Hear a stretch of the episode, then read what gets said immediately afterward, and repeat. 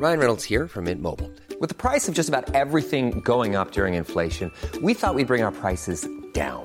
So to help us, we brought in a reverse auctioneer, which is apparently a thing. Mint Mobile unlimited premium wireless. Ready to get 30, 30, bit to get 30, bit to get 20, 20, 20, bit to get 20, 20, bit to get 15, 15, 15, 15 just 15 bucks a month. So, Give it a try at mintmobile.com slash switch. $45 upfront for three months plus taxes and fees. Promo for new customers for limited time. Unlimited more than 40 gigabytes per month. Slows. Full terms at mintmobile.com.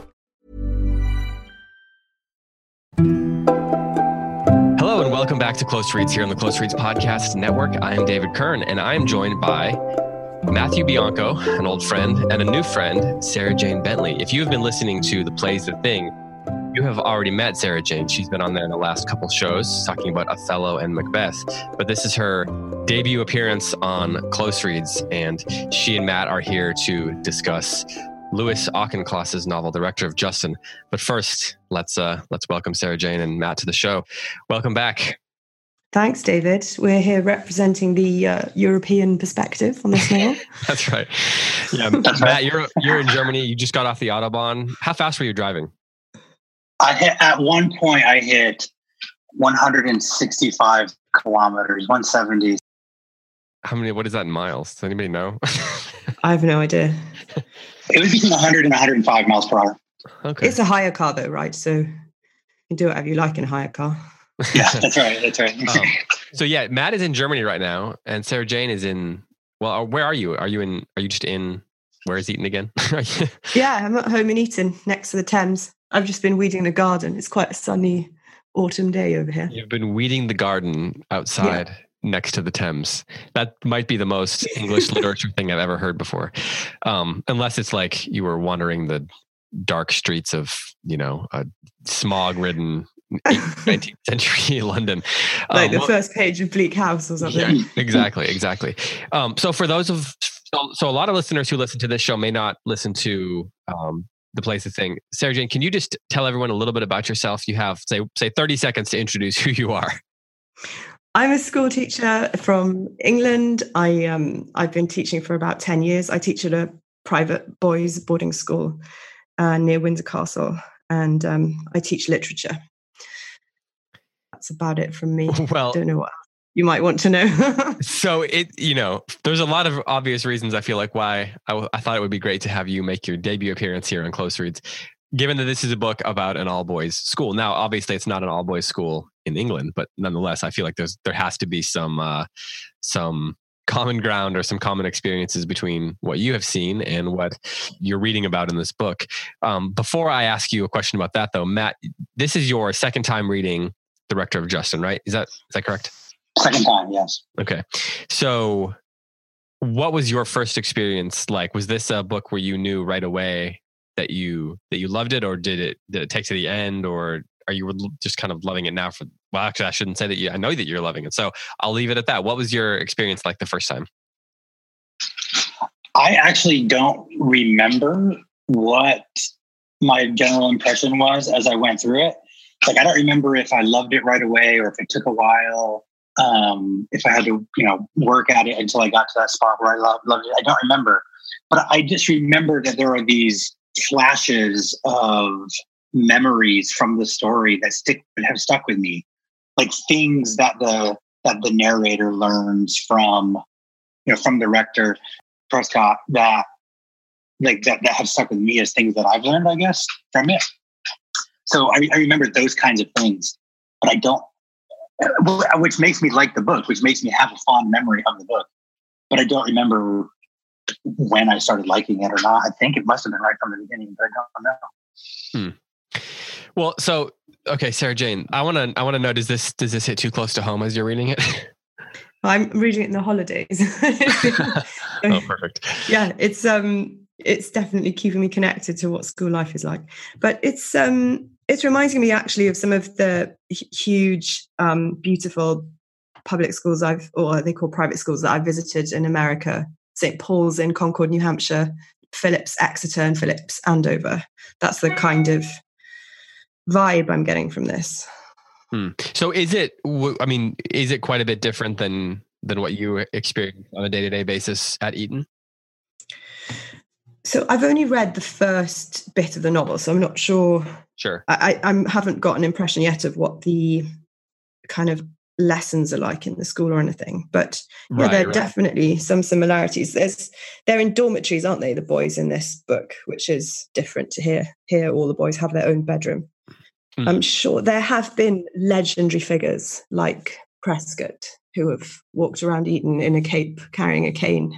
I'm pretty sure. Do the headmasters not wear capes and carry canes anymore? I feel like that should be a prerequisite. So all all the teachers wear capes Well, at enough. 11:20 a.m. Obviously, um, that that's just a standard daily thing. Is that not what happened at school with you? At home? At home, yes. When I was being homeschooled for those few years, there were a lot of capes, I will say. well, let's let's dive into this book a little bit um, because there there are a few things that at least Sarah Sarah Jane and I have been discussing offline, um, kind of going back and forth about. One of them is a lot of the sort of what intertextual, the the literary references to writers like Henry James. and I feel like we should talk a little bit about that, um, and, and we'll do so in a minute. Um, but I wanted to to to ask kind of a broad, annoying question in some ways. But I was thinking a lot about the first, the, sort of structure of this book and how our narrator and then Auchincloss through the narrator is setting up the narrative that we have it we have going on here. And Matt, I was wondering if you could tell, could give me a summary of what you think is sort of the central. Um, I was going to say conflict. I mean, just because that's sort of the the, the sort of rote literary term, I guess. But what do you what do you think this is book is about? Um, because it's you know it's it's it's using this sort of form of of letters and then the memoir and it's kind of goes back and forth in time and and it, a lot of it is about the inner life of this person Brian Brian Aspinall who's writing the letters and we have this legendary figure of of um, Prescott. But but what would you say is this book is actually about as we're kind of going through all those different elements that Auchincloss is giving us at least as at least through the first five chapters I was going to say, based on the first five chapters. yeah um, yeah. So, can I cheat and say what David Hicks says it's about in Norms of Nobility well sure you can always rely on a on a good good source on a good authority?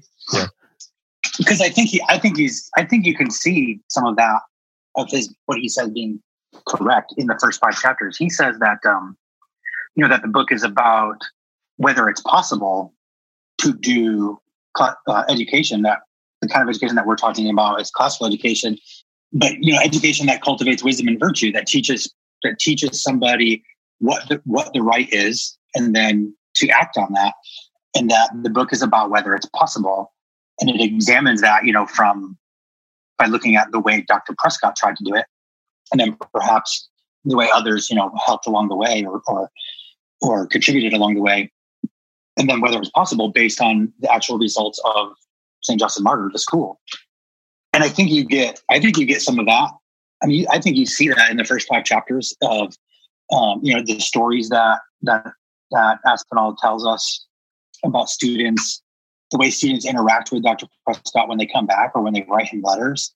You know, some of them telling him how wonderful he is in a almost kind of hagiography kind of way, and uh, and then others telling him how awful he is in a in a you know I, I hate my life because of you. yeah.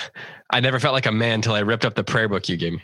Yeah, exactly right. So then you see this kind of you see that it it's led to two very different kinds of students coming out of, or what appears to be two very different kinds of students as graduates, and you see that right here in the beginning, and then you see the way you know Aspinall is going about his business of being being a teacher at this school and and recognizing his own deficiencies and weaknesses, and then how Dr. Prescott is even still teaching him cultivating wisdom and virtue in him, you know, trying to teach him how to be a man or how to be a teacher, how to be a leader, or how to be a minister, as case may be.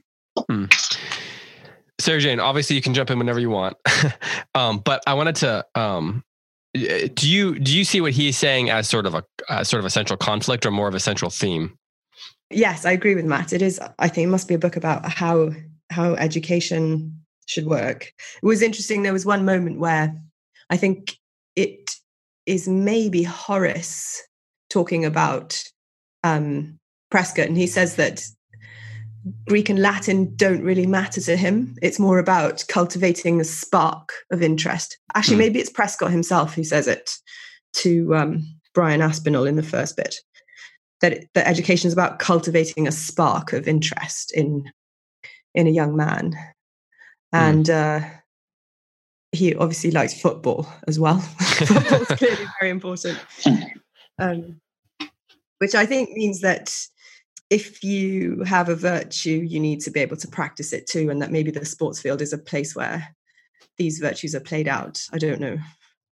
I was thinking a lot about how there are these repeatedly these discussions about the value or lack thereof of some sort of physical confrontation. So you have the sort of repeated questions of football and Aspinall not valu- valuing that at all and kind of getting reprimanded by everybody around him for not caring enough, um, which kind of mirrors Horace actually um, when Horace was young. But then also there's the snowball fights, right? And the discussion about um, what is it, hazing or something like that. And there's Yeah. What does that Um, mean? Is that an American term for bullying? uh would you say I, I wouldn't i think that's a, i don't know that i would say it's bullying exactly it's bullying with a purpose Okay. uh, no it's more like it's, when somebody's it's kind new of a, it's kind of a yeah, it's like a rite of passage kind of a thing. But you you you're tough on them to to, to test them to make sure they're going to be tough enough to to join whatever it is you're doing, your school, your club, your whatever. Right. And to reaffirm a hierarchy, perhaps as well. Yes. oh yeah Yes. yeah yeah i mean around here you'd most commonly hear it uh, and certainly negative well probably negatively in um like fraternities and sororities and things like that Okay. Yeah. Probably because it has become bullying right yeah i think i, I don't know that that was over time. Yeah the intention ex- exactly uh, at Maybe first we've just become a bit more sensitive. I don't know. yeah maybe, Also, Maybe. I, I think there's also a question of uh, we're probably not great with moderation. Mm, um, yeah. So you you asked about the structure of the book Mhm. um, and what the book is about. I wonder if it's also about how can you, how does the writer tell a story about a character Mhm. from the exterior? And so there are lots of references in the first five chapters to other epistolary novels. Yeah. And I wonder if um, I can't even say his name. I was calling him Auchincloss, but what what is the name of the author again? Auchin. I, I I always heard Auchincloss, but I have I- Auchincloss. Okay. Yeah. I wondered if he wanted to sort of um, step into that tradition of epistolary novels. So he mentions Clarissa by Mhm. Richardson, and he's also um, Brian is reading The Moonstone by Wilkie Collins to the boys in the dorm at night, and both of those are epistolary novels. So maybe it's Hmm. something about how do you construct a character from the exterior by a series of different perspectives. He's looking at how how do we actually know people from the Hmm. outside. So for people who aren't familiar with that term, can you can you just give a quick definition of an epistolary novel? It's a novel based on a series of letters. An epistle is a letter. So, So- there.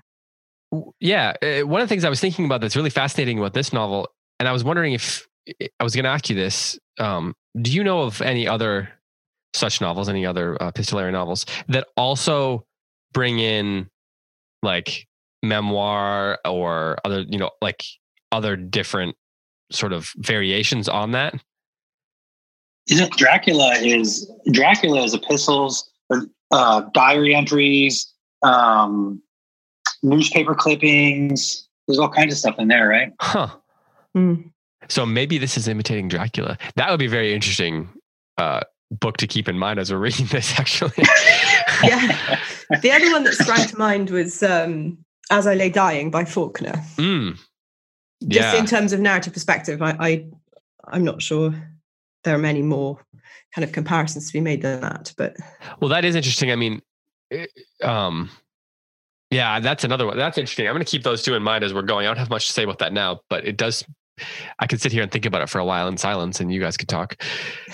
Um, I, I was, but I was fascinated by the the varieties of you know even the challenge by by an author like Auchincloss or Faulkner, whoever, to to present um, like a a consistent voice from each of the different Mm. perspectives. So we've got Brian Aspinall's diaries, and he, and he's got a very specific way that he's presenting Brian's voice in his letters. It's he's writing for himself. Brian is, but then he also is writing in his own voice, and Auchincloss has to be able to to capture that voice. But then when he switches over to Horace's memoirs, for example, or some of the later perspectives, those have to be u- their own unique voices as well. And I wonder if that's why this is one of those books that is really beloved by writers because it has to capture it's like writing four different kinds of like four different books. It's four different it's not just writing from the perspective of a character who is having a dialogue with somebody, but you have to get inside the head of multiple characters and then tell a story from their perspective in their own voice with their own way of speech and all that kind of stuff. Those those kind of elements. So I, I think in that way it makes it he that must have been a very real challenge and something that he was up against. Um, so I was wondering, Sarah Jane, if you or Matt, um, but Sarah Jane, since you you were just talking, um, I think you said this offline that you're teaching Dickens in in, in the Eton Library with the original with Yeah, the original that's right. magazine. I, I was wondering if you were teaching a book like this to to your class, your group of high school. What is it? What do you call it there? yeah. Yeah, it's high school. They're So- Yeah. yeah. If you're teaching it to teenage boys, say, um, how much time would you spend examining the differences between these different voices? I mean, we can do it on the podcast if we're interested. We could just follow our bliss, so to speak. But when you're teaching it, would you spend time looking at the differences in, in voice and between these different narrators? yeah i think that would be time well spent it's it's part of i suppose trying to understand what's what's being said as well isn't it by listening to the voice that's speaking to you. And um it's interesting for me because i haven't read the whole novel yet so i've only heard a couple of characters so Sure. far. Yeah. and um there yeah there are things about tone and structure that are very different between horace and brian. Uh, what did you i mean what are your impressions of brian through his voice? What do people think about him Matt, I'll, I'll let you answer that one first. okay. Um, I mean, I can go, I guess. uh, Brian, well, Brian just said he's a very interesting person to me, but in a, I don't know. For, I mean, for me, it's, he's kind of sad. Like Mm. he's really, really passive and um, soft. Maybe is the word I want to use.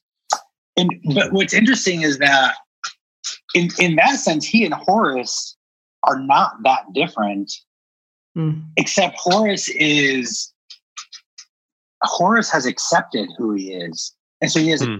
he has a confidence in it that that As- that Brian doesn't have, and so Brian seems to seems to be fighting it or or or trying to, anyways. But like that opening line, well, that's not the very opening line, but they're in the early opening lines there. The first paragraph, he says, he says, the best way for the passive man to overtake his more active brothers is to write them up. Right. So it's mm-hmm. like, I, I can't be a better person than somebody like Dr. Prescott, but I can be a be- I can't be a better person myself, but I can be a better person by writing about a better person, which I think Yeah. is kind of an interesting way of uh, addressing one's passivity. calls to it calls to mind the conversation that Horace and Brian have, I think, in chapter four, where Brian is saying, "Oh, can I read this? What you wrote about Prescott?" And uh, or I'd like to hear your your stories or whatever. And and Horace is like, "What are you going to write a book about him?" Uh, or something like that. right. And then and then uh, he's like, "Well, I, I maybe I don't remember exactly what he said, but then he and then it turns out Horace had written this book about him as well. Um, so so yeah, they, they, they don't they don't feel like they are as you know uh, uh, magnetic or you know successful or uh, important or whatever as Prescott, but the way to the way to approximate that is by by writing about them. What does it say Mm. about writers, though? Just in It is, general. writing must be a, it is a kind of hero worship, isn't it? I remember reading about Thomas Hardy's wife being um, absolutely distraught and furious with him because she was convinced that he was in love with Tess Hmm. and um, Hmm. that this was adulterous. That um, the writers themselves kind of get absorbed by the characters and forget about real life. I don't know. It Hmm. was I was wondering as well if um there's a sense that Brian, as Matt said, he's really passive and maybe is looking for an identity or Hmm. looking for a role model elsewhere. So another similarity between Brian and Horace is that both of them, their parents die relatively young. So Brian is kind of an orphan when he comes to Hmm. um, Justin Martyr, although he's he's 27 years old, and it says that Horace's father, I think, dies when he's 30, Hmm. and then and both of them seem to hero worship Prescott, and um, and obviously want to write about him Hmm. as a means of I don't know, discovering something about who they are, perhaps. There's there's um all the things that Horace says about um Prescott's vision for this school that he wants to create. And and Horace kind of says, I didn't have any direction until he made that statement. And then I wanted to follow and get on board with that idea. So Hmm. that's right. I, I agree completely with Matt that the two characters are very similar. There's the really interesting line in the first paragraph of the book, right before what Matt is mentioning, um, where he says, I've always wanted to keep a journal, but whenever I'm about to start one, I'm dissuaded by the idea that it is too late. I lose heart when I think of all the fascinating things I could have described had I only begun earlier. And it, I kept thinking that in, it almost feels like he's saying, you know, I, I lose heart at all the things that I could have done had I only started earlier. And and in some ways, you know, maybe he's looking at someone like Prescott or Hor, you know Mm. Horace looking at Prescott and, and seeing the things that that that Prescott can accomplish eh, partly be- by sheer force of will by his personality by you know by being kind of who he is that he's able to accomplish these things and and Brian's feeling like oh I haven't ever accomplished I haven't done anything yet you know um and, and Yes. feeling like what what am I possibly going to do? He doesn't even he doesn't you, mentioned that Matt you mentioned that Horace maybe knows who he is a little more and Brian's trying to figure out he's trying to understand who he is. He's trying to figure out am I going to go to divinity school? Do I become a minister? Is am I even meant to teach these boys? Uh, well, you know what is it that I'm actually supposed to be doing? And so this journal in a sense maybe is a sort of self-discovery as much as it is sort of an ode to Prescott but also there's this question of before too long time's going to have passed me by and I'm going to run out, I'm going to have run out of chances to accomplish anything big like what Prescott did Sarah Sarah you were going to say something Um, no, I was listening. I think that's true. And maybe the idea is, isn't it, that he's just lived through the death of both his parents and he's been nursing them. Mm. And kind of one of the next things that happens to him is that he he spends time with Mrs. Prescott, Harriet Prescott, contemplating her life with her. And I think that one of the tensions in the novel is between what yeah, what makes a great life and what makes a great work of art. Because Prescott is a kind of plot focused type character, it seems. He always wants action to be done. Whereas Mm. his wife um, likes to kind of contemplate. And at one point, I think um, Brian says to Harriet, I wanted her to stop talking and just to realize that her life has been a work of art. Hmm. Um, And I, I wonder if there's a bit of a kind of interplay between those things, especially in, in the way the novel's written as well. I mean, it does it have a plot or is it more sort of series of portraits? yeah okay well do, you, do you think that? go Sorry, ahead Matt do you me sorry to go or? no there's that internet lag we're Well, do you? Yeah.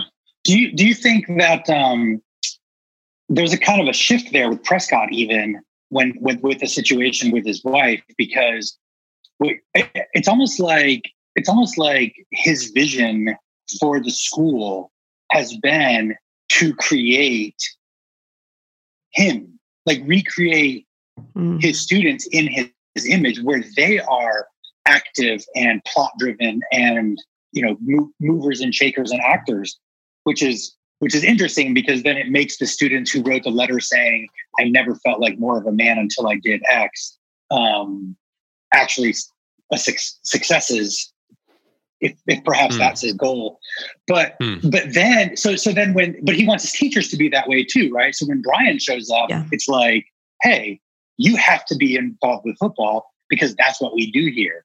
That's how I'm going to turn you into me. He doesn't say those words, of course, but um, that's perhaps what he's trying to do.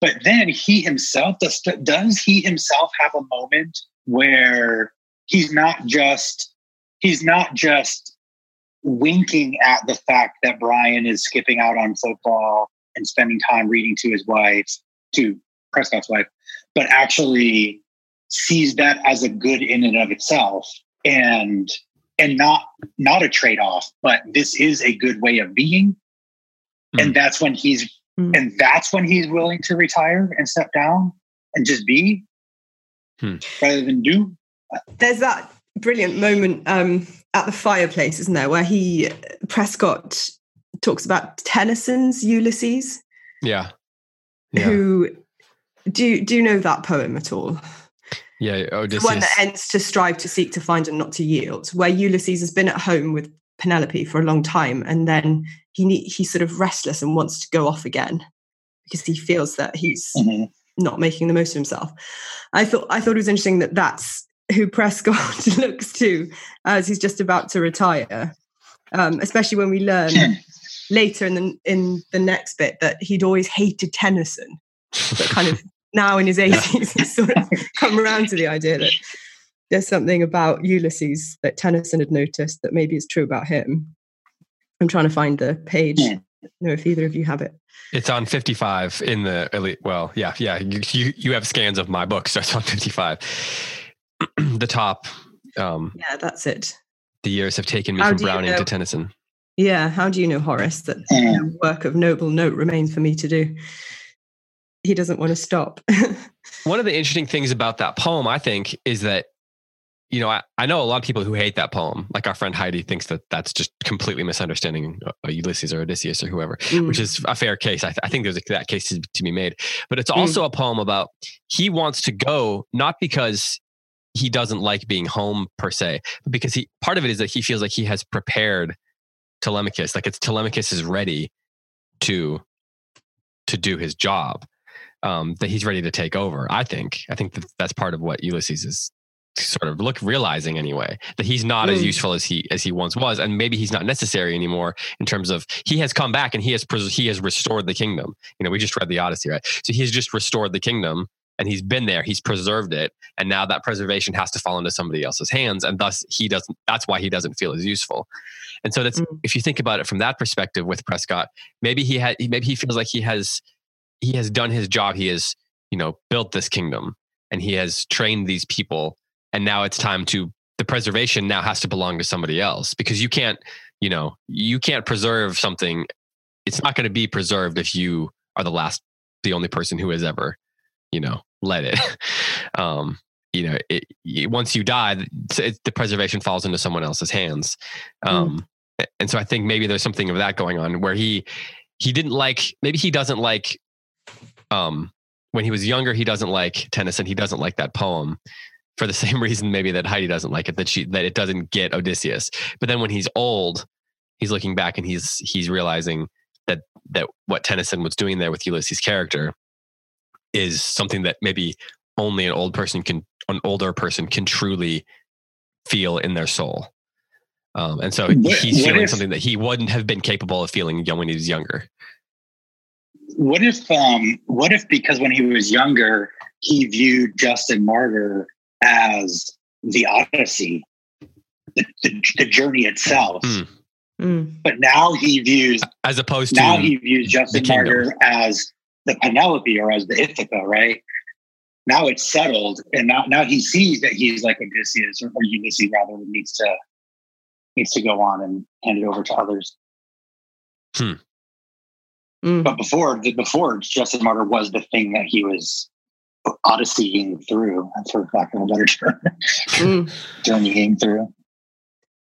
I also find there's yeah. quite a lot of irony in the conversations between Havistock and Prescott that they they never quite mean what they actually say straight up. There's some kind of some that's kind just of called friendship going on between them. Yeah, I think I actually I think that's written really well in the novel, and how Brian is observing it and also isn't sure where to position himself. Yeah, and um, sometimes he even feels like they they don't even know that he's there. Yes, and of course, at this point, Brian doesn't know that there's a joke going on here and that Prescott used to hate Tennyson. But it's one of the things that they bonded over when they met, first met in school. Yeah, there's that right after this, the next couple paragraphs down, there's the bit where they kind of start um it, Prescott's got his it says he turns his back to his fire and then his face is drawn down in an expression of bitterness. So so Brian sees bitterness anyway. That's how he sees it. Mm. And then he grips the mantle with both of his hands and kicks a log viciously. So this Prescott in action again, right? Like his contemplation is very active as you guys were describing. And then he said, Nobody's scared of me. Sometimes I wish they were. And then um, Horace says, Harriet would have told you the same thing. And then Prescott yells at him, Oh, go to bed, Horace, and stop croaking. You just want everyone else's world to come apart as yours has. Yeah. And then Havistock doesn't even care. Um, and then he asks him, Brian, to go fetch his valet. But then when he comes back, they're laughing together. And so you almost wonder, like, are they playing? Yeah. A, he feels like they could have been playing a joke on him, or it's just that their friendship is such that they can say these things to one another and then be over it in a few minutes. Um, and it shows how Brian is is on the outside, even though he's the first person narrator. He still can't quite Mhm. understand the Mm-hmm. characters.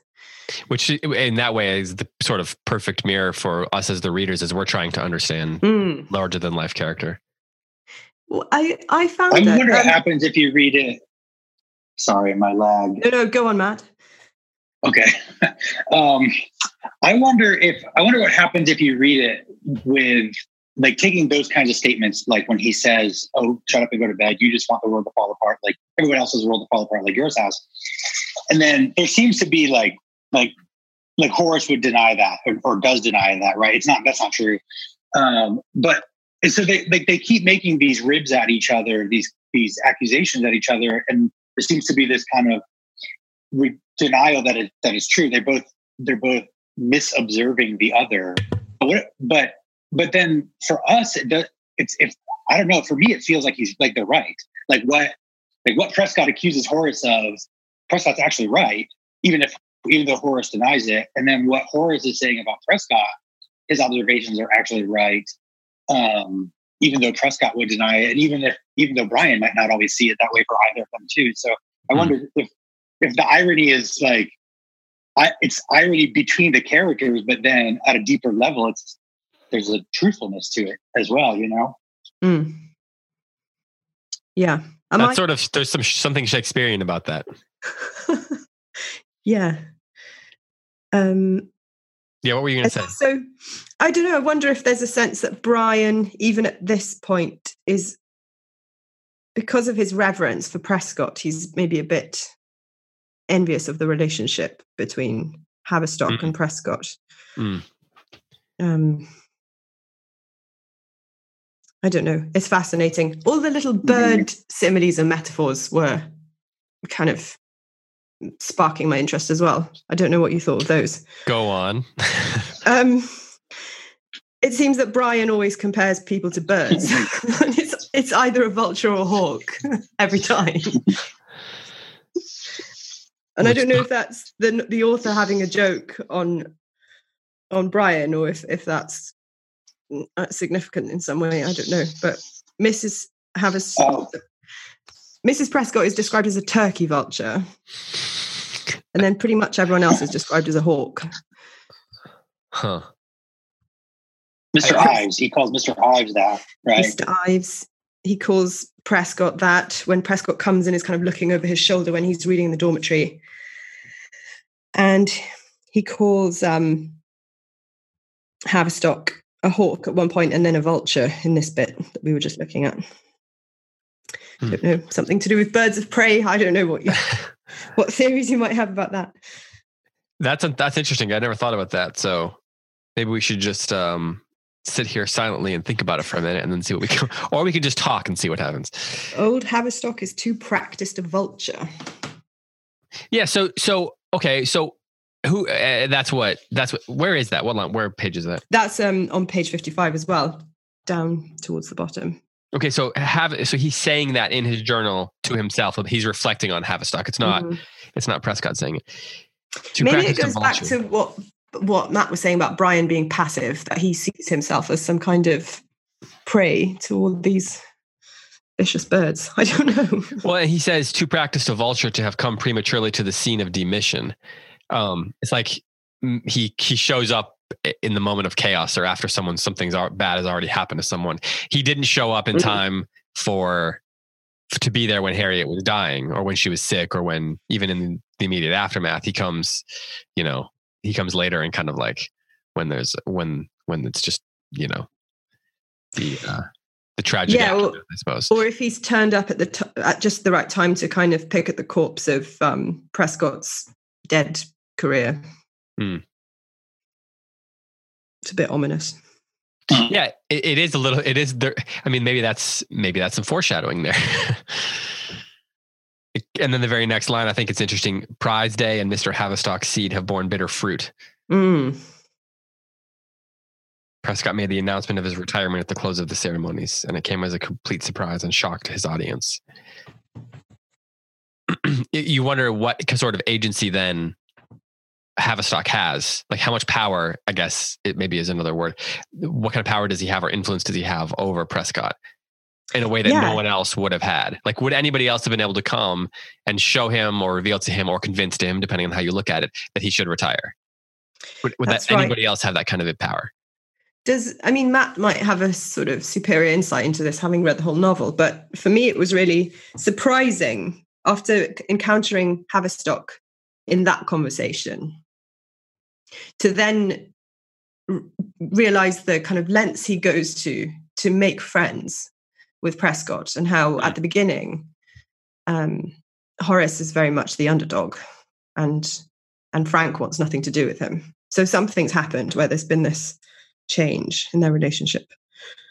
Hmm. Yeah, so here at the end, he's the one that has something of a he has some kind of a sway or upper hand over Prescott, mm. whereas early on Prescott was just the one who dominated the and determined he dictated the terms of the relationship. Yeah. Do you, is there anything you can say about this, Matt, without giving things away? Um. So I lost my signal just for a second. Um. So what is Germany? Germany. I know. I know. I know. Um, you would think they'd have better engineering over here, but whatever. Hey, I just want to take a quick break to uh, give you a word from our sponsors, our friends over at Gutenberg College. We all know we live in a messy and complex world, yet so often we oversimplify critical issues about humanity, culture, and ultimate reality. Bombarded with sound bites, biased research, and fragmented narratives, we may wonder how we even begin thinking about today's issues and how to live a worthy life in the face of them. But what if there were a way to get clarity about the causes of our problems and the many solutions proposed to them? What if there were a way to understand people, culture, and yourself at a deeper level so that you could live with purpose, integrity, and wisdom? At Gutenberg College, there is. Gutenberg College in Eugene, Oregon offers a unique BA in liberal arts grounded in the great books and a biblical worldview. Authors like Plato, Einstein, and St. Augustine pen the works that have shaped the world as we know it. And theirs are just a few of the deep voices Gutenberg students hear as they join a conversation that has continued for thousands of years. When you understand the past, you can thrive in the present and navigate the future. You can know how to care for others, serve with confidence in your vocation, and stay true to what matters most. To find out more about how a Gutenberg education can help you cultivate wisdom that will serve you for a lifetime, visit www.gutenberg.edu/preview. Again, that's www.gutenberg.edu/preview. And now back to the episode. So, are you referring still to the uh, to the references to the birds and, and treating or referring to Oh, you're talking about the friendship between Horace and Frank, how it develops. Yeah, well, she was just saying you may have a superior insight. I believe was the way she aptly put it. Um, that because you've read the whole book, we were talking about the idea of how the upper hand in the relationship seems to change because early on, when we're reading the memoirs of Horace, it's clear that Prescott has the upper hand in the relationship. But now, but here in chapter four, at the end of their lives, it's clear that Horace has some sort of an influence over Prescott. You know, some an ability to convince him, for example, to retire, or at least reveal to him something that convince that that does convince him to retire. I was saying, do you have anything you can add to that? Anything you want to preview that wouldn't give things away?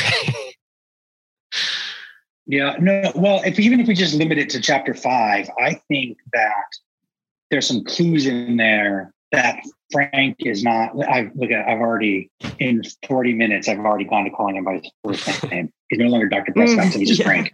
Um, so in uh, um, but in chapter five, he, I like he. I mean, so all through the first five chapters of the book, the image that we get of him is, as you as you mentioned earlier on, Sarah Jane, that he's this, you know, um, larger than life figure swooping around the campus with his with his cape and his cane and and uh, and everybody just gets out of his way.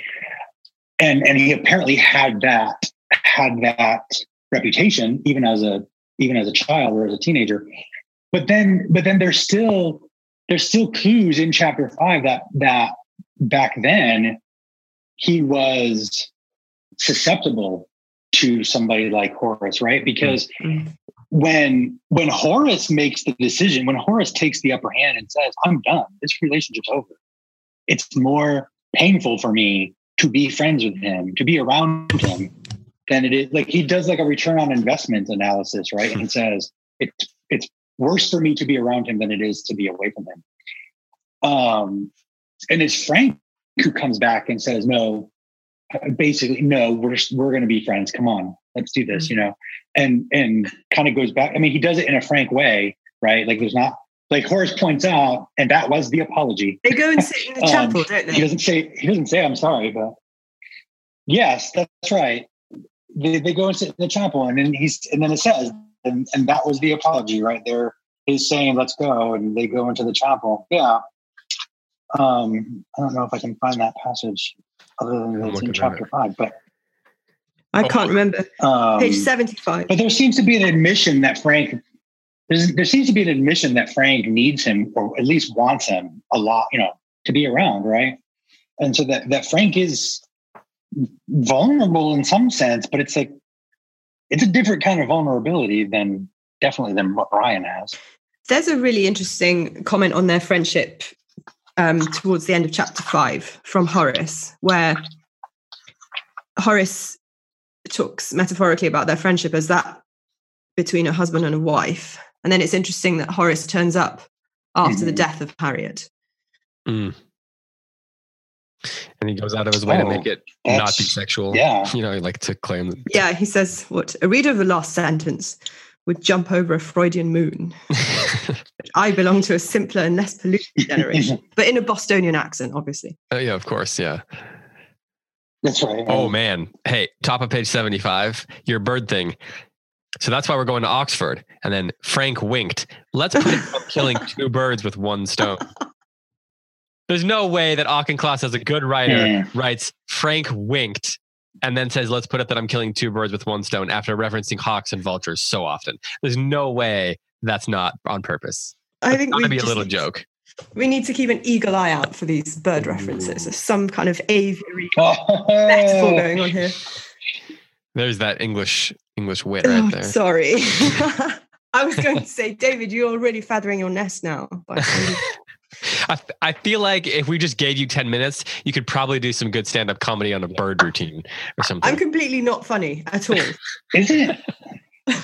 I'm very serious. Is it? Is it Brian's name uh, a kind of tree or or connected to trees? Right, Aspinwall. The aspen isn't he? So is, is Brian a place for birds to nest? Oh, that's brilliant. Huh.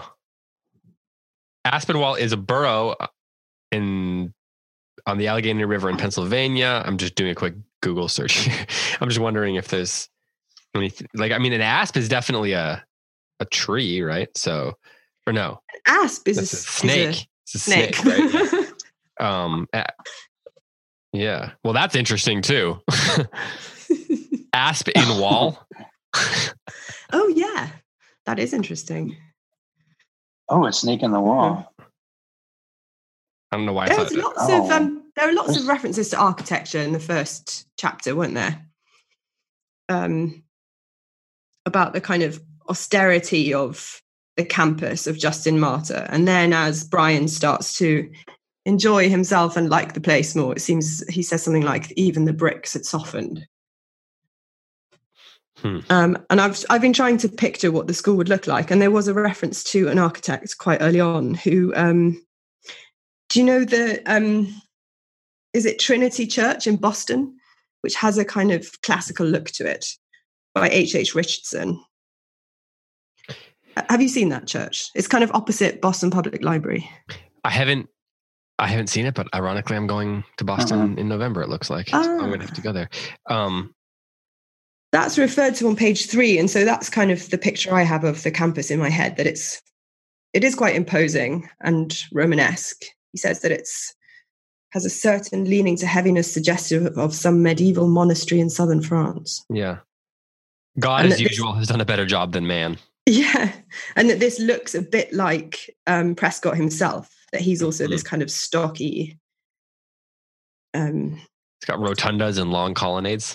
Handsome character. So, can so would you, how is that? Uh, I mean, how is that different than the schools in in England? I mean, like I don't even know if that's something that you can. I mean, for people, because not everybody's obviously been there. We could we could all just Google it, I suppose. When was Trinity Baptist Church, Trinity Church in Boston built? Because um, somewhere like Westminster in London, that school was built in the 12th century, I think, in the 11th hundreds. So um, that has some very very old sections. Um, and from my experience of seeing American schools, they're very beautiful and classically proportioned, but they are neoclassical. Um, Eton has, uh, so the church was built in 1440, so that's uh, Gothic. And then the quad, the main schoolyard, looks a lot like Hampton Court Palace. So that's kind of Renaissance architecture, red brick. Um, it's very beautiful. Trinity Church in Boston was 1733.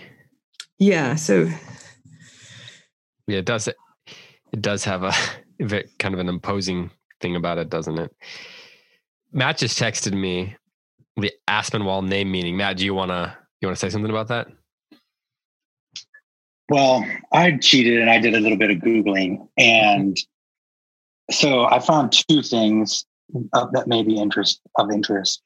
According to Google, Aspinwall comes from aspen, meaning growing with aspen trees. Eh, mm-hmm. From this is from the Old English, and then wall meaning stream.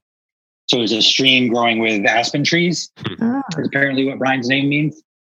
But then Ives, Mr. Ives, Ives means an archer's bow, huh. which is of course what you would shoot birds out of the sky well, with, right? The archer's bow. He's referred to as well as a martinet, which um, it's got nothing to do with Martin, the birds, but you know, we could force it if we want to. I don't, I don't, I didn't even notice the bird thing. So now this is like fascinating to me. I'm all caught up in it because I didn't even notice that he describes everybody with a relationship with a relation to a bird. Of some I, I thought so he, he, does that. It's either a bird or it's a bird plus what books they read. The only one who doesn't really get a bird is uh, that awful history teacher who's described as intellectually flabby. Um, Ruggles is he called Ruggles? yeah. So that's it. So then, our, so then maybe there is a. It's just interesting that he would use a sort of a natural. You know, he, says that line on page three that, as usual, God did better than God, God, God, as usual, has done a better job than man. So it's mm. interesting, and he's talking there about the difference, like the grounds themselves, uh, the, the, glory of the elm trees, mm. uh, and the, and there everything's lightened by the profusion of verdurous verdure. I can never pronounce this name. Verdurous. I'm just going with that. Lawns and hedges, and by the glory of elm trees. And so it's interesting then that he's perhaps equating the intellectual life and the spiritual life with something in the natural world mm. in the mm. face of the sort of Im- imposition that is the grounds um, of a place like this, which he then compares to, as as you mentioned, Sarah Jane, to to Prescott. Yes, and isn't there something about? Oh, I, I hope I'm not skipping forward too much now. Oh, don't worry about it. Um, that when Frank is a young man at Oxford, one thing he likes to do is cycle around looking at castles. And there's it says there's something of the fortress. There, there are aspects of the fortress everywhere uh, in Justin Martyr. And so perhaps it's something to do with Prescott's love of the medieval and of chivalry that has been um, designed into the school itself. Doesn't doesn't um, Horace call it Frankenstein though? Is he what is he referring to? He calls Prescott Frankenstein, yeah. Yeah, that's on 76. Yeah, on 76, he says, like Frankenstein, he had been locked away in a mental laboratory creating his monster. Oh, he's talking about probably the, whole- everything about the school, right? Like the the school being the monster. and all the way it was going to be run. Yeah, that's, that's how I how I took it. Yeah. So that, it's- that would be interesting that that Brian sees Justin Martyr the way he does, Mm. but then Horace sees it as a kind of monster that's been created. Well, interestingly, Right. he says that he's afraid that it's going to swallow him. That's right. And isn't there something as well? It, it- I can't remember the quotation exactly, but um, Prescott doesn't care about beauty, is what Horace thinks and what Brian thinks. And that he cares more about strength. Hmm. Hmm. And that's that's definitely true about Frankenstein's creature. Is that he's he's Hmm. like a fortress, but he isn't particularly beautiful. I mean, is his name being Frank Prescott a little bit on the nose there? Mhm. and then his best friend or one of his oldest friends are f- calling him Frankenstein. That's kind of. Mm. But you know, it's interesting because he says that he said the top of seventy-seven at the end of chapter five. This is Horace. I used to visualize Frank's God with a little shudder as a despondent general sitting chin in hand on a camp stool by a tent, like one of those lithographs of Napoleon in Russia, surveying the field of that day's defeat and waiting for a miracle in the morning. That's such an complex theological bit of um you know confusion going on there in Mm. uh in in in Horace that we could probably spend 30 minutes talking about just by itself but it's interesting that he's he says that right after saying that he thinks the school is going to going to swallow him and having spoken uh, having discussed how Frank was it absolutely had to be you know a a school with spiritual intentions and it Mm. seems that that's you know he talks a lot about his own the differences between his family and Prescott's family in terms of how they viewed the church. And for for Horace's family for the Havistock clan it was about appearances right? Um and and the, and Prescott despite maybe his um lack of attention to beauty for him it's something much more than that. And that might be where um uh, Brian and his his own questions about whether he should be a minister. Maybe that's why he finds Prescott so appealing in some way, and why he doesn't feel like he's being swallowed up by the school in the way that Horace does. Because for Horace, it's the the monster is the the monster is so tied to Frank's God, to use his quote, whereas mm-hmm. that's appealing to Brian. It's not appealing to Horace. Yeah. And in the same way that Frankenstein and the creature throughout the story, Shelley's story, become almost inextricable and become to they they come to reflect each other more and more.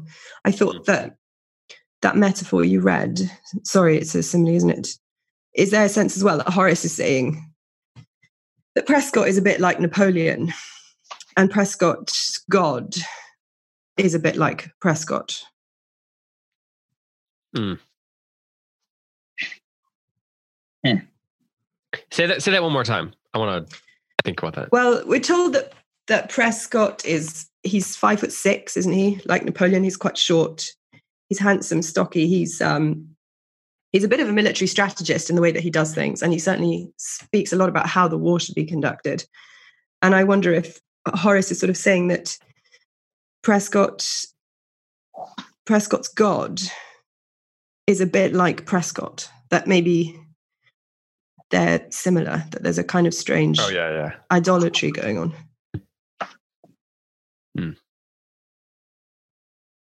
It is kind of interesting that he says specifically Napoleon and Russia. Mm. the day surveying the defeat, waiting for a miracle. So is, that meant to suggest that the way Horace looks at it is Frank's looking at desolation and hoping f- that a miracle is going to change things? Is that supposed to be he's the way he's looking at his school? or is this meant to be something representing something earlier? Well, he says he used to visualize Frank that way. Hmm. I think it's, some, maybe something as well about his tenacity that even in the face of all kinds of opposition, he's he's not going to give up. Although this is about Frank's God, but I think it is also about Frank himself. They the two seem to be inseparable. Yeah. But he says Frank's father, his own faith, and his projected school were all inextricably intertwined. Hmm. We don't. I don't know much about Frank's father yet. Maybe that's something we learn later in the in the book. I was just wondering, did did Napoleon's father die when he was young, or is there some you know other other comparisons that can be drawn between Napoleon and Frank? We know that that Frank's father died during the Civil War in Virginia. Hmm.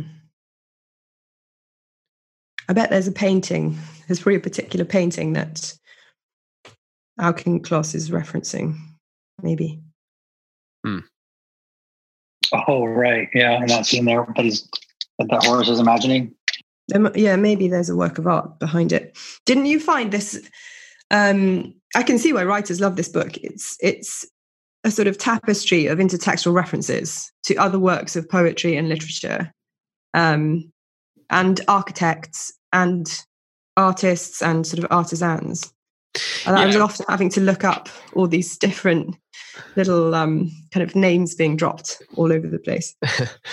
yeah, we should talk about that before we go. Um, and I guess we're coming up on our time here. Um, we, we, you mentioned in particular uh, Sarah Jane off offline. You mentioned to me the all the Henry James references in those first couple of chapters, particularly in the conversations between Harriet Prescott and and Brian and Prescott himself, Frank Prescott, makes fun of them for for loving Henry James, or at least certain the, the more minor Henry James books, I suppose. Um, you mentioned that you read some Henry James in college. Do you do you feel then that that not knowing who some of these people are, or being able to draw the connections between um, between the books, the intertextual connections and things like that, is makes the experience of reading the book lesser like you're lacking something like you you need to know those things to get the book or makes the experience less enjoyable i guess is another way of asking it. I think Auchincloss is quite demanding of his reader and that if if the reader knows those references there's a kind of vision here that perhaps betrays things about the story i mean there there are lots of uh, so I mean, Harriet Prescott, what do you think of her? She's always referencing Parisians. And then her husband thinks that she believes she is actually a character in Henry James's novel, The Ambassadors, which I haven't read. But from what I read about the story, the character Strether is sent as an ambassador to Paris to bring someone home and sort of falls in love with Paris. And then we learn that she lived in Paris. And um, one of the things her husband seems to criticize her for is her inability to distinguish between art and life, and that she wants to make her life into art itself. Um, whereas I think there's a perhaps something to do with a more kind of Lutheran strain of, of Prescott that he's he's like, no, art and life are separate. You can't mm. mix those things up. Well, I was thinking a lot about how the, one of the reasons that Tavistock has to leave is, is because of the war encroaching on Paris, right? He leaves just in time, or France anyway. And and meanwhile, Harriet had fallen in love with it. So as Paris is falling, you know, is that's at the same time as the war is happening, encroaching on. I mean, that's at the same time that Harriet is dying, right? Yeah, ah, right. And and that's, then yeah, and, and then um, Tavistock keeps referencing what Proust and uh, he even mentions oh he mentions Fitzgerald right because he says there's only a couple writers that are any good and um, doesn't doesn't uh, um, Brian say what even not not Hemingway or Fitzgerald or something yeah they all get written off as corrupted yeah. by modernity but yeah. then he mentions how at one point he had made friends with Fitzgerald and those guys are so they are they are Harriet, right? They they they left mm. America they in the 20s or the teens in the 20s. They go to Paris, and there's this whole generation of writers of American writers in particular who who lived in Paris, who were a huge part of the culture there. You can go to Mm. the places in Paris where these people hung out, right? It's like a whole literary tour of Paris and France, I guess, even Spain to some degree, right, Matt?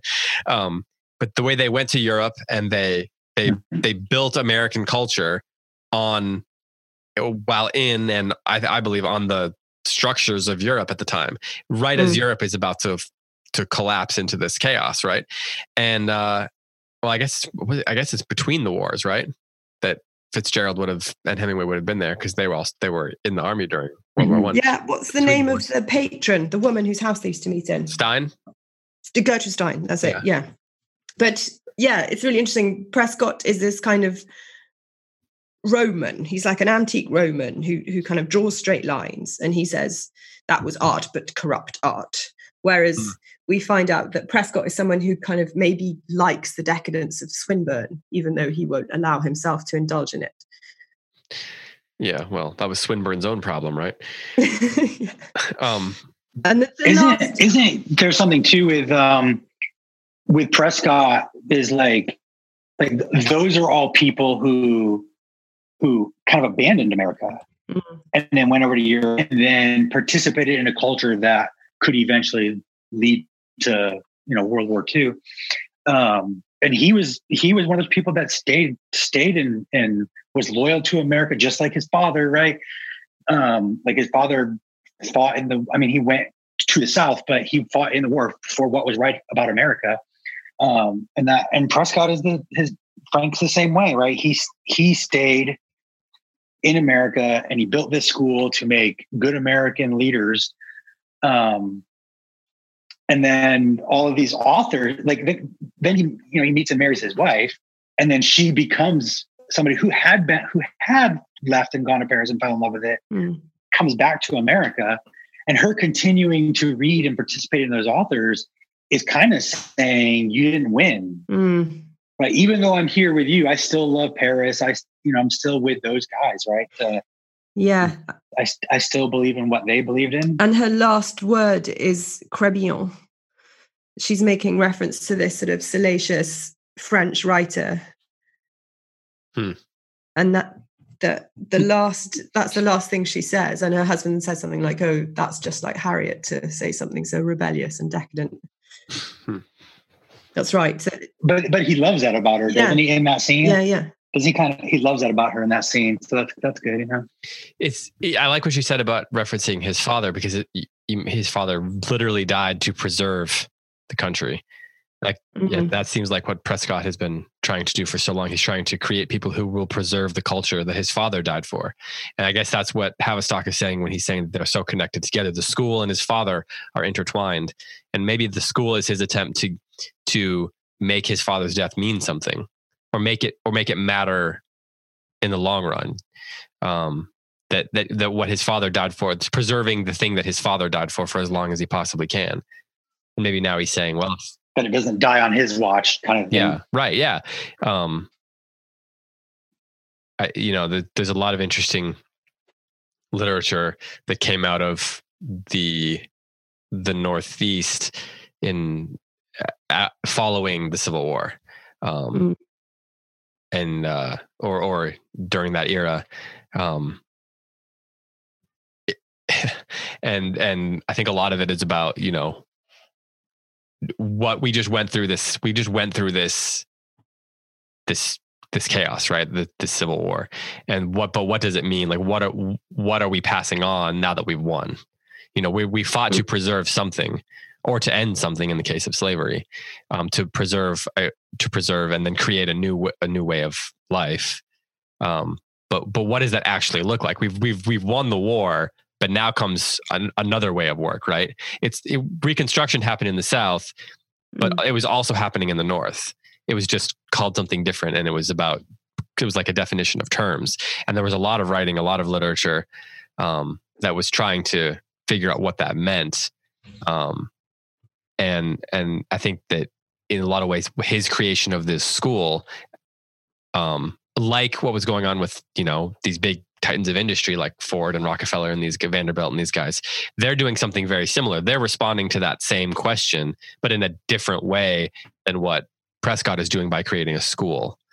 Um, and and it feels like maybe at the end of his life here, all these the effects of all these things are coming in touch with one another at the same time that Europe is being thrown into another bit of chaos as as the Germans are taking Belgium or Brussels.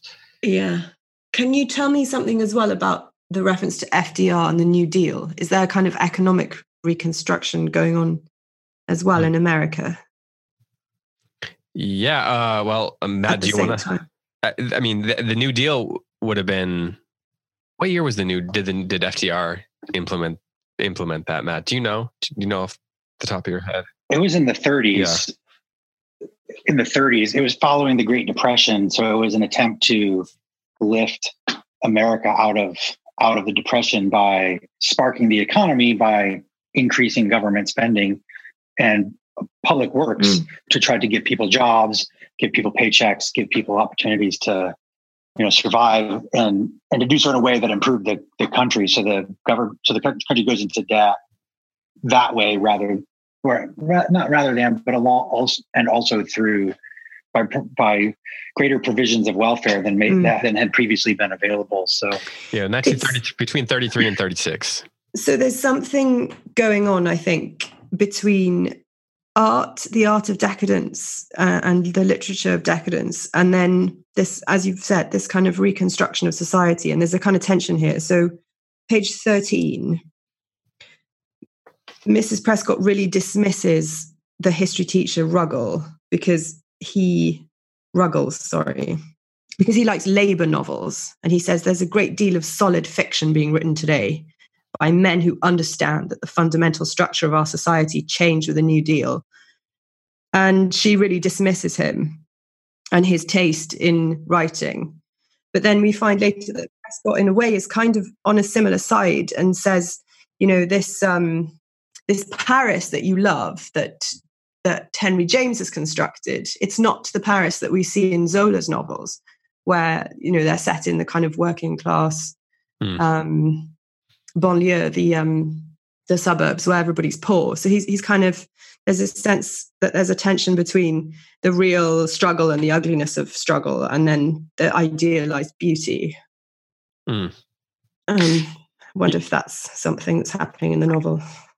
Slightly a side note, but related. I was reading something about um, the poet, the English poet John. Is it John Clare? C L A R E. Oh yeah. And comparing him uh, I think Bloom, Harold Bloom was writing about how um, he deserves to be much more known, but he kind of gets buried by uh, Tennyson and uh, and Wordsworth and Coleridge and Keats and Shelley and you know the other romantics who are quite popular, but that Clare yeah. was sort of the working class poet.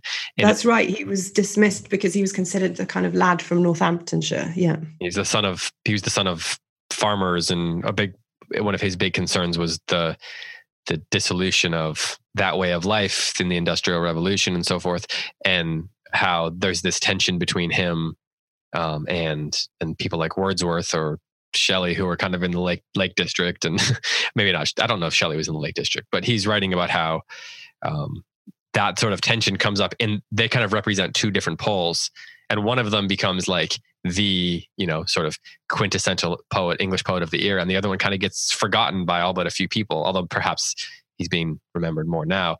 But then Wordsworth, but then Clare ends up dying in an, an asylum, and he's talking about how mm-hmm. there's a sort of um, uh, terrible poetry in that in in what happens to them in their lives. You know, the one gets forgotten and locked away and one becomes the sort of quintessential poet of the era as i said. But the one who gets locked away is the one who's fighting for the common you know writing for the common person. You know he's sort of you know i'm not going to say that he's political in his writing but he's certainly there's that element of to it and he's trying to preserve a way of life in the face of the oncoming or the onslaught of industry. Yeah, I think he was also trying to strip away a lot of the conventions of the pastoral and try to say, look, mm. poetry doesn't have to you don't have to know Virgil to be able to write poetry about the countryside. I can I can write it in a kind of new and raw way in the language mm. of common men as as the romantics were. So he's trying to give voice to people who were not rich enough to get the education that you'd need to understand Coleridge. Yes, I'm trying to give a voice to the countryside that was um, I suppose, authentically English or as, as a working class man might see it. Mm. Well, that's ironic then. For I mean, that's interesting because that's the opposite of Auchincloss, right? Mm. Like you have to be pretty educated to understand all of the jokes in yeah. this novel or all of the references, right? Yeah, like when she um when Harriet jokes with Brian that she thinks The Egoist is a good novel as a way of mocking Ruggles' um, self-importance. Okay, so I want to uh, let's let's talk about this briefly before we go because I, I've been thinking a lot about whether or not maybe Auchincloss is winking when he does this. Like maybe in the end, it doesn't matter if you know who these characters, like who the details of the egoist or Henry James or H. H. Richardson or whoever.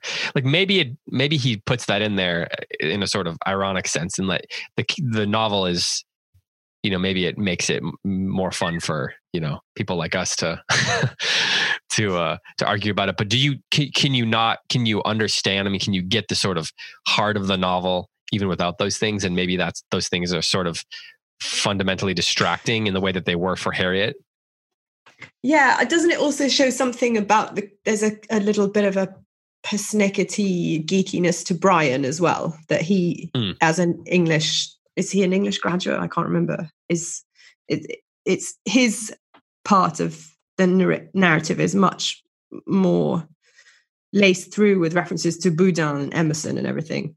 Mm. Um, and perhaps that's not how the rest of the novel will be.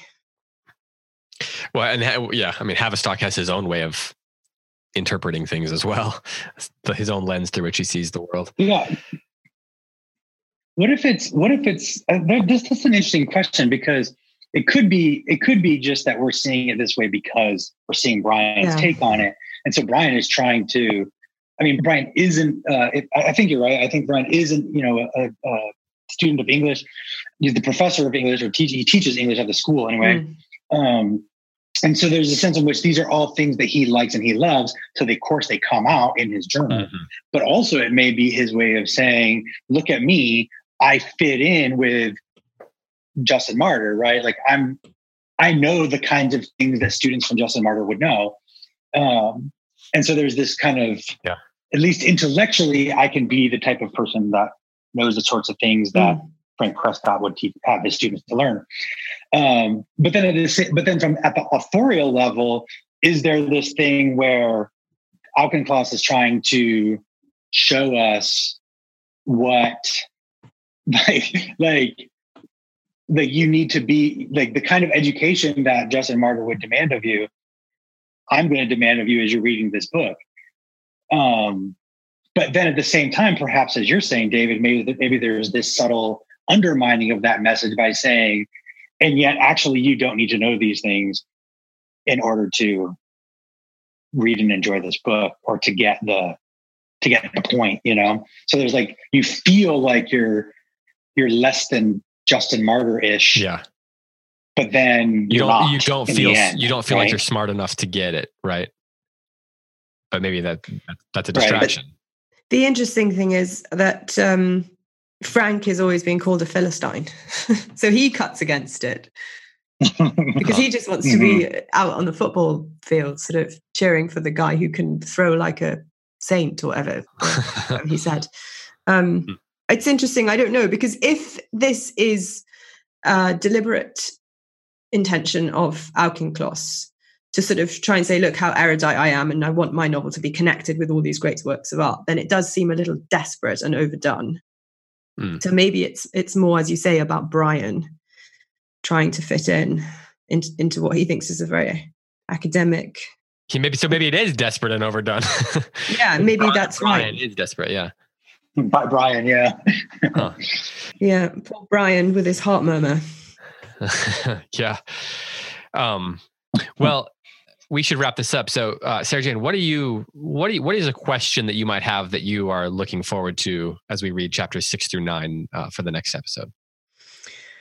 I'd like to figure out more um, about Prescott's relationship to beauty and art. He says, I'm a great believer in safety valves, particularly where art is concerned. And I'm never sure when Prescott's being serious or when he's just sort of being iconoclastic for the sake of, of, of sort of being truculent. Um, Yeah. So, The sake yeah. mystery. Yeah. yeah, he's that's one thing that's interesting to me. Hmm. And I don't know, I had a sense that maybe Brian was going to get with one of Prescott's daughters, but actually that's probably not going to happen, is it? Well, who knows? We'll have to we'll have to find out. I mean, that would be uh that sounds like it would be in a Henry James novel. We can pray. It's too much plot. I don't think this is going to be a novel about plot. um, Matt, you've read it before, but what is something that you are looking forward to and um, you know, looking into at uh, these next three, well, four chapters, I guess.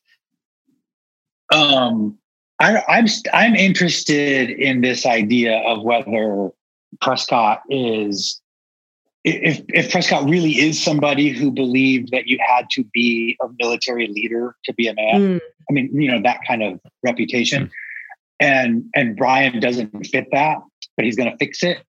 But then is he starting to change his view after you know seeing seeing what Brian did with Harriet? And is Prescott seeing that there's a way to be a man that's different than the way he's a man, and then and then can help is, and then intends to help Brian with that, or is it still is it still about no, this is what a man is, and that's what what I'm going to help you to do, even even as he leaves the school, and and I don't know, like how are we going to see that? Can, can my question even be answered if we're now if now everything we're learning about Prescott is from the past, right? Like we've heard we've read the present with Brian, but now with Horace, we're all getting all the past, right? So can, what what is I don't know. That'd be interesting. Hmm. Hmm. That's just what I'm wondering about it. Well, thanks to you both for taking the time. We had a nice long conversation. um, next week we will uh, discuss chapters six through nine. So you know, everybody, make sure you uh, read that. If you want to see the schedule, um, the full schedule, you can go to the uh, Close Reads Instagram page. That's at Close Reads Pods on Instagram, or you can sign up for the newsletter. That's at closereads.substack.com. And when you go there, you'll be able to see all the archives, like where we posted the um, the schedule.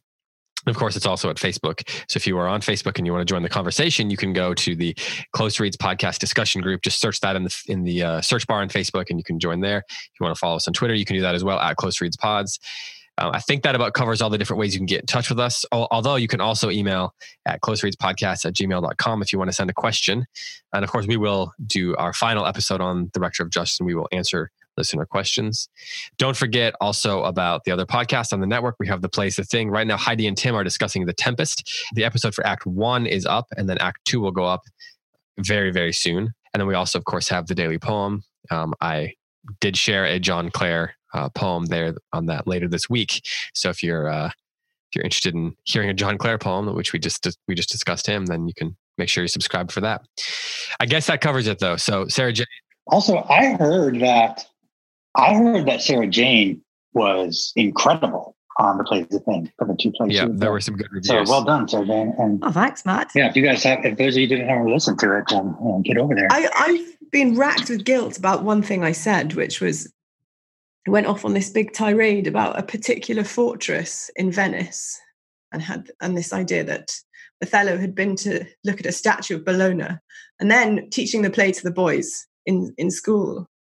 Subsequently, I realized at that point in the play he's actually in Cyprus. it's complete nonsense. So sorry. oh well, I mean, if someone hasn't said something nonsense in at least one episode, then you know what are we really doing here? Apologies for that. Um, that was Way to get out of the way early, though. Good job. yeah. Are you going to Boston then, David? Did you say next? yeah, that's the plan. Okay, so one thing we didn't mention that you you must do when you're there Okay.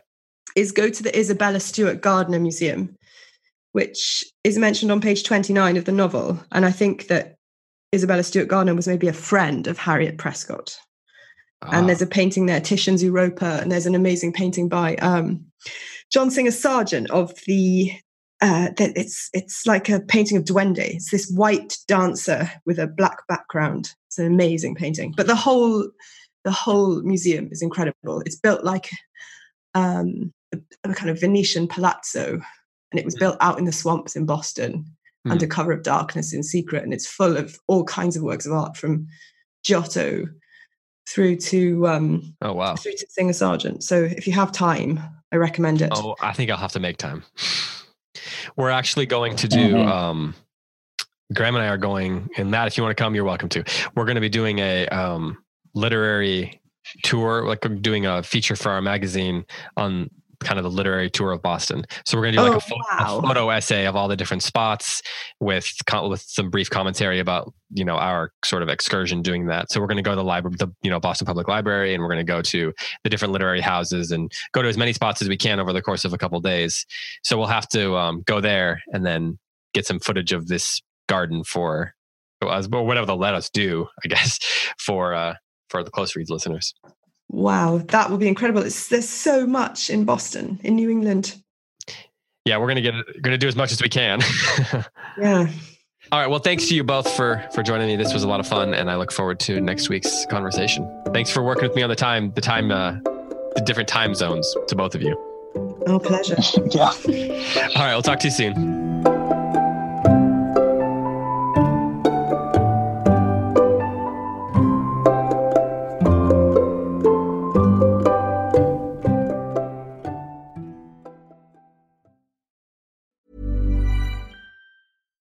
Deserves the best, and there's no better place to shop for Mother's Day than Whole Foods Market. They're your destination for unbeatable savings, from premium gifts to show-stopping flowers and irresistible desserts. Start by saving 33% with Prime on all body care and candles. Then get a 15-stem bunch of tulips for just $9.99 each with Prime. Round out Mom's menu with festive rosé, irresistible berry chantilly cake, and more special treats. Come celebrate Mother's Day at Whole Foods Market.